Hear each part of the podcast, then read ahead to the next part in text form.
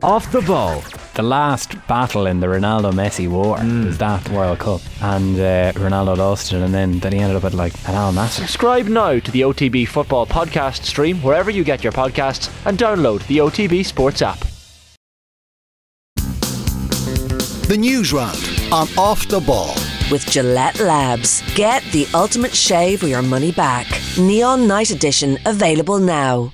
Hello there, you're welcome along on this Wednesday evening. So, with Limerick Clare once again in a Munster hurling final, Joe Quaid and James O'Connor will take us inside the Limerick Clare rivalry of yesteryear. Rory McIlroy says he feels like a sacrificial lamb in the wake of the PIF PGA Tour deal. Rex Huggard of the Golf Channel will join us with some of the inside details. Jay Monahan called a coward by one of the players in the players' meeting yesterday, so it's uh, juicy stuff, I think, over there. And Dennis Leamy is with us on Wednesday Night Rugby to reflect on his first year as part of the Munster coaching ticket, which has been eventful for obvious reasons. So Dennis Leamy on Wednesday Night Rugby after 8 o'clock, 53106, the text number. We are at Off the Ball on Twitter. Will O'Callaghan here in studio. Hello. Evening, Joe. How leaky is that PGA Tour dressing room? It's uh, getting leaky now. yeah, it's getting very leaky now. Um, though uh, even McIlroy in his press conference, uh, he got a phone call from Jimmy Dunne very shortly before the rest of the world found out. So um, we were wondering if his reticence over the last couple of weeks was maybe because he knew that this deal was coming. He certainly didn't know it was coming in this fashion. He did say he had heard maybe they were talking, so that might explain why he was not taking questions on Liv uh, to some extent or other. But um, yeah, the sacrificial lamb line that was more when he was asked if the players who turned down all the money should be recompensed somehow now with, as part of this merger.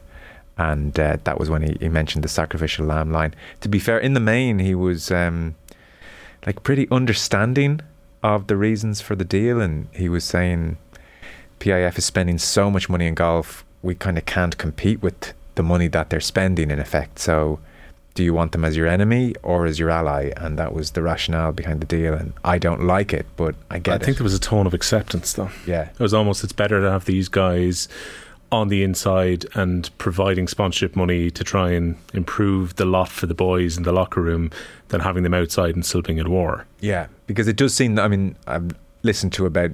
58 podcasts on this in the last 24 hours. It does seem as if things were getting very sketchy financially for the PGA Tour. They had spent one um, podcast mentioned already 30, 40 million in legal fees.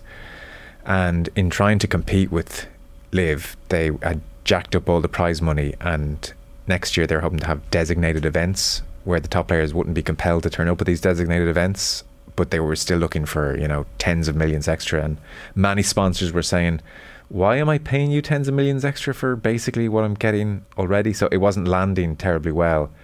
Uh, meanwhile, PIF are like, what's another billion? Yeah. So I, I just think in this like war of attrition, Money money is always going to win. It's like I said to you in the yeah. tangent last night. If you're the PIF at the outset of this, Yeah. you would have been thinking make it incredibly difficult for the PGA Tour, where so many concessions had to be given to players to ensure that they wouldn't leave the tour in the first place. Yeah. They're talking about giving away more of the prize money pool to players to ensure they don't go to play LIV Golf, and eventually you back the PGA Tour into a position where they have to come to some kind of agreement that, at least to me as an outsider, feels like an, a complete takeover, where Oh, yeah. all the tours are now merged, but the PIF are going to be those who are pulling the strings in the background while providing the money for the golfers. the PGA Tour are clinging to Jay Monahan's still the CEO and we have a majority board, but I mean, money talks, we've learned. So it does feel like a It's hostile. very different position takeover. of power compared to where the PGA Tour were a couple of years ago. I think, just, I think they've just been beaten down. And uh, I, I, I, I think it was Alan Shipnuck uh, mentioned like Donald Trump, of all people, Predicted this two years ago. one of the things he said was, "Well, I'd take the money now because when the merger happens, you're going to be glad you took the money." So, Richie McCormack from Donald Trump to Richie McCormack. Hello, Well, we are one and the same, Joe. Yes, I think many indeed. people would agree on that. indeed. Um, we'll be talking Dennis Leamy with us after eight o'clock, as mentioned, and then uh, Joe Quaid, James O'Connor, looking back on Limerick Clare uh, of yesteryear. So there was a period, kind of '94 Munster final, which Limerick won, '95 Munster final, which Clare won, and then the Kieran Carey point in '96, kind of an epic uh, game. Um, we had a bit of a chat with the boys before coming on air. It's on the way after nine, but Joe Quaid was telling the story about Kieran Carey's famous point which we all know, and you think of his neck sticking out and the sinews uh, strained and him looking like he was going to fall over several times. That was when, so Limerick scored four points in the last four minutes to win that game and Clare. But uh, Joe Quaid was saying that the ground was unbelievably hard that day, uh, to the extent that James O'Connor kicked off his boots and played in his socks for the last 10 or 15 minutes. I was trying to find some photos when James had mentioned. I haven't found them yet, but well, I'm going to keep looking. Mick last night when Mick was saying we should do this piece, just like he was listing off all the reasons we should talk to them, and then he was like, and I think James O'Connor played in his socks at the end of that game. So it turns out he did. Um, so Kieran Carey, a madman that he is, uh, Quaid will tell the story brilliantly later on. But so they they they'd be generally two of the last to leave the dressing room, and they sat beside each other. They took out a, a pack of smokes, and they're sitting there puffing. It's ninety six. Come on, uh, don't do it now, kids. And they're they're puffing away and uh, reveling, and it was about 23, 24 degrees, and Kieran Carey kicked off his shoes, and uh, Quaid says that there was no skin left on the soles of his feet, and that he had to help him into the shower, just trying to find a bit of skin on his toes where he could put Stop. some pressure down. And uh, Kieran Carey, the madman, would only wear rugby-sized studs. So Jamesy had mouldies and had to kick off his boots. Kieran Carey wore rugby-length studs Add a couple of inches onto what James was wearing, yeah. and in the 71st minute, with no skin, ran the length of the pitch, popped it over, and then had to be helped into the shower by Joe Quaid because there was no skin on his feet. I never knew that. Like, I'll never see that point the same way again. So that, I'm not sure if it's the adrenaline, Joe, but I never saw him actually wince at any point when he was gliding across the pitch to put that point over. Maybe he was just going on pure adrenaline and maximum pain. But I would say when that adrenaline wore off, the next morning. Oh. uh, blisters are a curse. I mean, like they're such a weak reason, Richie. Like if you're if you're in any, involved in any endeavor and you're like, I can't, I have a blister. It doesn't sound gr- it doesn't sound great, and yet they're No. bloody sore. They'll do you. They they they are they, they are the absolute like the the absolute worst. You're speaking to somebody who's suffered from them intermittently down through the years, and they're just even small tiny ones. They're no crack. I, I can't even imagine that level of pain that's involved in the entirety of your soul being gone and just raw red and going into a sh- oh Jesus like it's no grim. no no Yeah, yeah, it's no that's It's painful. that, that's the kind of thing that'll keep me up at night Um, next time Kieran Carey's on the show, remind us. We'll have to ask him about that. Uh, so the news round is brought to you with Gillette Labs. Get the ultimate shave or your money back. Neon Night Edition is available now. Uh, Richie, this news um, about Teddy McCarthy broke after we were off air last night. So um, still a young man. Yeah, the GAA president Larry McCarthy has led the tributes to Teddy McCarthy following his sudden death a month shy of his 58th birthday. McCarthy remains the first and only man to win football and hurling All Ireland titles in the same year. The Glanmire and Sarsfield's clubman played in midfield for Cork in both finals in 1990. That success saw him complete back to back All Irelands with the footballers, having been also part of the 1986 All Ireland winning hurling side. Images of McCarthy fielding the ball in midair uh, with either the small or the big ball roll over this morning's papers, and they're images that will stay with Cork chair Mark Sheehan, who spoke this morning with our colleagues at Red FM. when you think of him, um, or when you when you meet him in, in recent times, uh, you can never take those images from from your uh, from your mind's eye, as it were, uh, from the memory uh, of he leaping literally like a, a salmon. And um, I think that that was a hallmark of his play, uh, a dynamic central central field uh, player.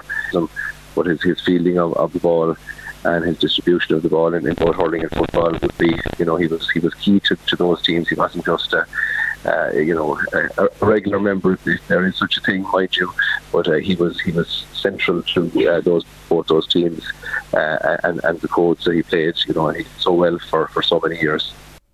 He was before my time, but I, I think any of us who saw the photos of him 25 feet off the air over the last 24 hours did a double take. Yeah, iconic. Whatever about in football where someone goes up for the high field generally in a crowd, like he would, even with his remarkable leap. I thought in hurling it was often even more impressive because you'd see it almost be pushing off someone's back, coming up and taking the ball out of the air at a time when hurleys would be swinging in the air at the same time. And invariably, Teddy McCarthy tended to come back down with the ball. And I remember that we were doing a piece uh, during the pandemic with, uh, we did the Meath Cork rivalry on OTBAM. And I remember that Larry Tompkins was talking about that being just one of Teddy McCarthy's fantastic skills. The teams did not want to put a high 50 50 kick out into the air because invariably Teddy McCarthy, despite despite being smaller than some of the Meath players 5'9". on the opposition side, would have such a spring that he would get up there and either be a disruptor or invariably more often be a catcher in the air. So his achievement of winning two in the two weeks will never happen again because the way the seasons have gone. That that record is his for forevermore. I know. Like he's he was part of like you you consider in that 1990 final as well. Will like he's gone up against one of the best fielders of the football. Like that 1990 team. Speaking as a Meath supporter, broke my heart uh, when I was eight years old, and he was like central to that and was part of an incredible incredible team. He's gone up against somebody like Martin O'Connell, who would have been hanging around the centre of the park as well, coming in from left wing back. It was just probably the best fielder of the football that I've ever seen in my lifetime. And yet McCarthy was was right up with, up there with them. And as you say, that feat of winning two All Irelands in the space of fortnight, like it- like, it- it's almost it's a shame the way things have gone that that will never happen again. But in a way, for it to be one man's legacy is, is there's something really beautiful about that. It's just so desperately sad that he was uh, so young when he passed. Yeah, condolences to all, obviously. Um, there was much anticipation over in Canada. The Canadian Open is uh, quietly on in the background here on the PGA Tour. Rory McIlroy is defending champion, so his press conference was today, Rich. Seems like we lost uh, Richie. Gone? Gone, gone? Yeah. Richie get him- McCormack we'll get him gone. back in a We'll get him back. We've Did you watch much of Rory. McIlroy earlier on? Uh, no, uh, doing bits and bobs. I, I watched uh, about 10, 12 minutes of it, and initially I'd seen the comments about the sacrificial lamb and thought, oh, This could be interesting. Yeah. he's livid. But then it was um, just a touch resigned to the realities of the world, I would say. No great anger, just. I wonder how it would have felt if you spoke to some of the players yesterday when it became clear that they found out as we did about the news. Or I think you were saying last night, some got a call maybe a minute or two beforehand to say, "Hey, press release is about to come out." You can imagine if you were one of those players who decided to be PGA Tour loyal and gave all of the moralistic reasons over the last year that you wouldn't go and play for LIV Golf, and huge sums of money were being put before these players, and now to consider those who walked away and picked up a huge payday for going to play for LIV are now seemingly just going to walk back in without any punishment whatsoever. Yeah, I mean, he addressed that. We'll talk about it with Rex Huggard later this hour. Um, in terms of those who advocated a moralistic argument, no one did. No one was talking about this from a moral side. I can't can't emphasize this enough. Like none of them ever in the last like eighteen months when they're interviewed mentioned the Saudi human rights aspect. When Well, even as top players like Jon Rahm, didn't Jon Rahm say, I want to be here so I can play the historical tournaments yeah, that are on the PGA golf, Tour? and the best players are here, and this is the, like it was always that. It was never I'm taking a stance. You know, like they were more aggrieved by the fact that there were 54 hole events as opposed to 72 holes. That like, well, that's an outrage. You know, as opposed to everything else. Uh, Rex Huggard from the Golf Channel with us. He's got the inside scoop on what's been going on. Rich, you're back with us. Uh, so we Yeah, have a yeah. Conference League final this evening, West Ham. Yeah, West Ham are looking to win, along with Fiorentina as well, the first piece of European silverware since the 1960s. They meet in Prague in the final of the Conference League. Police in the Czech capital have detained 30 people following an attack on West Ham fans by Fiorentina supporters today. In a statement on Twitter, the police force has confirmed that three people have been injured and kickoff is coming up at 8 p.m.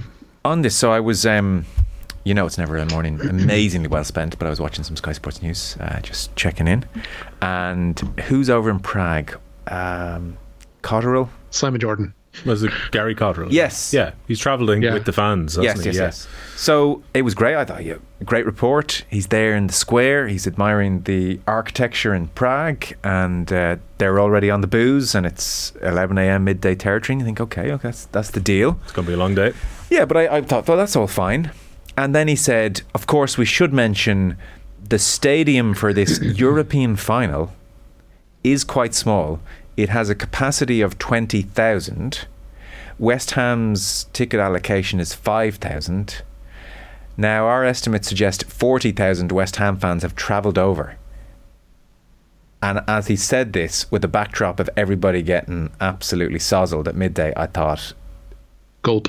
Yeah. what the hell are UEFA playing out here? Hmm. This like oh they have they, they've done this isn't the first time they've done this. I think the first correct me if I'm wrong. I think the last season's one was in Tirana or Tirana. They're, they're, they've certainly gone with smaller venues. And I'm sure for Frankfurt Conference brought a final. huge crowd last year as well, Richard. Like, as there's well, yeah. smaller venues and there's twenty thousand. Fra- a Frank- ticket Frank- allocation of five thousand. yeah. Frankfurt was to the uh, Sanchez Pizjuan, which I think that was for the, the Europa League final. Um, Oh, Rangers, which yeah, is, yeah. Um, whereas the I think I think it was Tirana. I'm sorry if I'm wrong. That Roma won the the uh, the Conference League last year, but they've gone for slightly more quote unquote atmospheric smaller venues for these um, for these uh, for these finals and their, their argument will be well we always say if you don't have a ticket don't travel um, and to have 40,000 people and I Like know, their, I is, their first, is their first year organising a final? Like, oh, don't travel if you don't have a ticket. Oh, okay, he said the other 35,000 West Ham fans. No, I mean, it, but it's, honestly. it's mad. It's mad because I'm I'm old enough to remember when there were finals, European finals, where they did actually have like if you go back to I think it was '93, there was a Cup Winners' Cup final at Wembley with Parma and Antwerp, and there must have been about. 30,000 people knocking around in it. And similarly, you go back to like Everton winning the Cup Winners' Cup in, in the mid 80s in Rotterdam, and that place was half empty. Uh, so they do have a history of having weird final placings, UEFA, going back decades. I, I can I can see their reasoning for going for more atmospheric kind of venues and not going for your uh, giant enormo domes with an athletics track around everything. But Mm.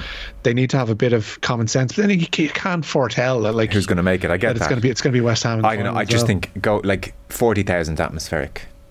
Twenty thousand is creating a problem. Um, well, look, they're going to get atmospheric this evening, I would think, in Prague. So hopefully, um, nothing too serious develops. Uh, Lionel Messi, we're we're kind of we're, we're awaiting news tonight. Is this like a decision type thing, Yeah. or, or we're definitely getting word this evening? I don't think we're getting a hurriedly made documentary, but no, I think the decision is going to come tonight. And Lionel Messi does look set to continue his career in MLS. Inter Miami are poised to sign the 35 year old World Cup winner after his contract expired at Paris Saint Germain.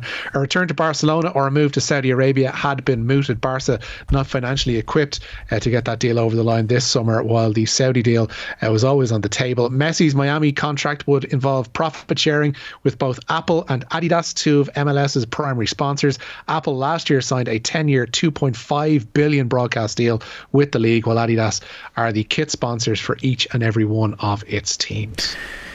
To think that we have just missed out on Phil Neville being Lionel Messi's manager is It's great, cruel. Great or, or disappointment. Leo Messi has missed out and Phil Neville being his manager is maybe one way of looking at it. But Uh, yeah, We should have seen this coming last week because they sacked, obviously, they sacked Phil Neville. The first name being floated as part of, uh, you know, names that were being around the job was Tata Martini, uh, Tata Martino, the former Barcelona manager, who would obviously have close links Okay. with, with uh, Messi as well. As soon as I saw that, I was like, aye, aye, here we go. well, I'd say Um, I, and I would imagine to he'll- case. I would imagine Lionel will get a say. I, I, do, you, do you think? it's a bit. do you think? Here are the players Yeah. I would also like. Yeah. So, after so much talk of Liverpool for so long, Yeah. Real Madrid have agreed a basic fee of 103 million euro with Borussia Dortmund for Jude Bellingham. The Bundesliga side could pocket a further 34 million in potential add-ons. Bellingham will complete a medical this week ahead of signing a six-year contract. I mean, Camavinga and Bellingham will trample all over pretty much every midfield in Europe for the next five years. Well, it's perfect forward planning by Real Madrid, isn't it? That a few years ago it was very clear that their midfield, who've been key to winning multiple European Cups, were coming towards the end of their tenure. Tony Kroos to retire this summer. I think Modric is going to stay around for one year, so his experience will still be there in that midfield. But ultimately, Casemiro was jettisoned last year. They bring in Camavinga and Tchouaméni to be their defensive midfielders, and now they've got Bellingham, who's one of the most exciting young midfielders in Europe.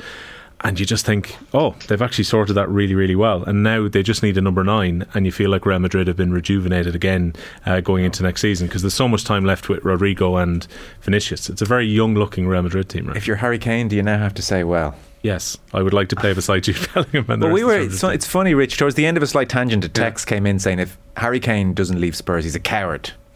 Um, and and so we got into just a weird conversation. If you Yeah. were Kane and your two options were go to Manchester United and have you know the distinct risk that you won't win the league realistically in the next five six years, United are still a good bit off City. It's very possible they won't, hmm.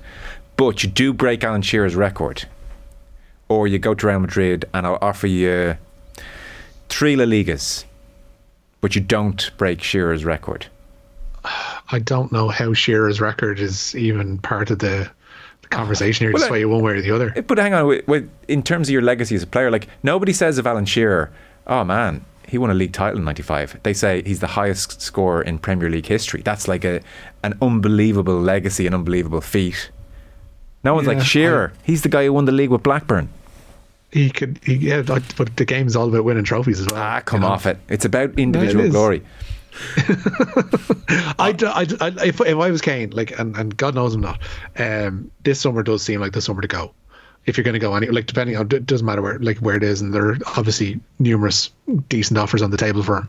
If you're going to go, it's it's this summer, just given his age profile and, and everything else that goes with it, and the needs. I'd say he has a personal needs to, to get his hands on some silverware. It's not going to happen at Spurs. Um, there's going to be so many clubs looking for him that can, well, not so many, but the likes of United, the likes of Bayern Munich, perhaps the likes of Real Madrid, if they come knocking, go. Yeah. Where would you go? Madrid. Uh, I think even when Alan Shearer left to go to Newcastle, he was going to a team who had been contenders within the Premier League. I think he had every reason to think that when he went to his hometown club, he was going there to win trophies. It just didn't work out. If you gave Alan Shearer the option, I wonder now, where he turned down a couple of moves to the continent when he was already a Premier League winner at Blackburn, I think he may well have Oh, yeah, maybe. you know, some regrets at the back of his mind that he didn't travel there, but the fact that he already won a Premier League makes his situation even a little bit different to Kane.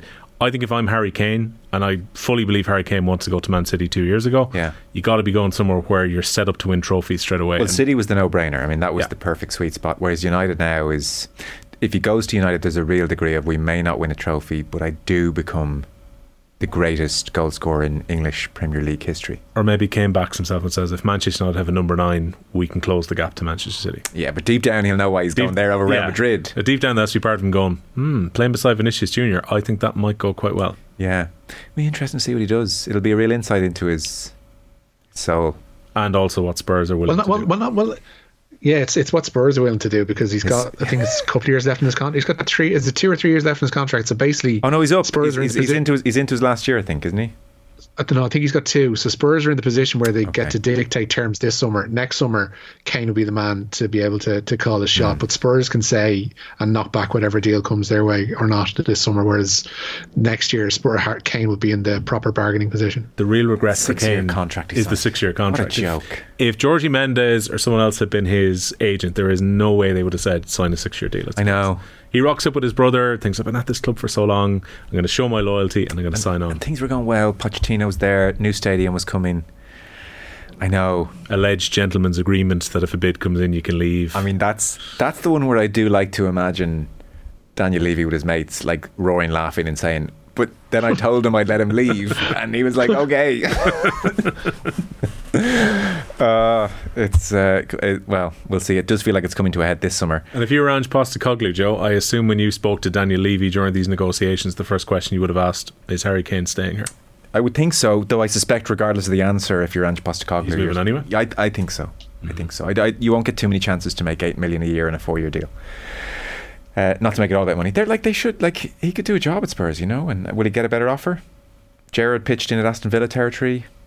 Yeah, no, I think his, stock, his, his stock will never be higher than it is right now, and you're cashing it in for a, a top five or six club in England. Yeah, absolutely. Uh, on foot of our chat about the Munster hurling final and the Clare Limerick rivalry, uh, lads, you have to put it on your bucket list to experience the raw passion of a Munster hurling final. Says Conor Limerick. Yeah, I've never been to a Munster hurling final. Been to a Into- football final, but never. Been, been to a few. Um, it, I actually think it's enhanced by the fact that I know you have the conversation with the guys coming up about the venue and the fact that you know Clare eventually had to agree to go to Limerick, even though Semple Stadium was their preference, and it seemed they were unwilling to go to Porky. Or certainly, it didn't. Uh, it was a worst. The worst option would have been to go to Porky uh, compared to going to Limerick. I actually think it's enhanced somewhat by the fact that the venue switches around a little bit as well, and I like that some years you're going to Limerick, some years you're going to Semple Stadium for these fixtures, which kind of adds that bit of colour to it too. Uh, the Leinster finals have felt uh, a little bit dead when they've been going to Croke Park, but I know Tommy Welch said to you a few weeks ago he wouldn't take it out of Croke Park because you would never uh, want to take away the experience of getting to play on the hallowed ground. But I sometimes wonder if Leinster would be better off actually playing them in provincial venues as opposed to Croker. Yeah, Rich. It is an amazing experience. Yeah, I'll bet. Do you want to bring us last uh, story or two, Rich? Yeah, desperate news. This Derry City manager Rory Higgins has confirmed that Colin Whelan will miss the rest of the season. The former Republic of Ireland under 21 striker suffered a knee injury after his studs got s- stuck in the Brandywell's 4G surface in last month's 2 0 defeat to Shamrock Rovers. That was only Whelan's third appearance for the club after a year out with an ACL injury.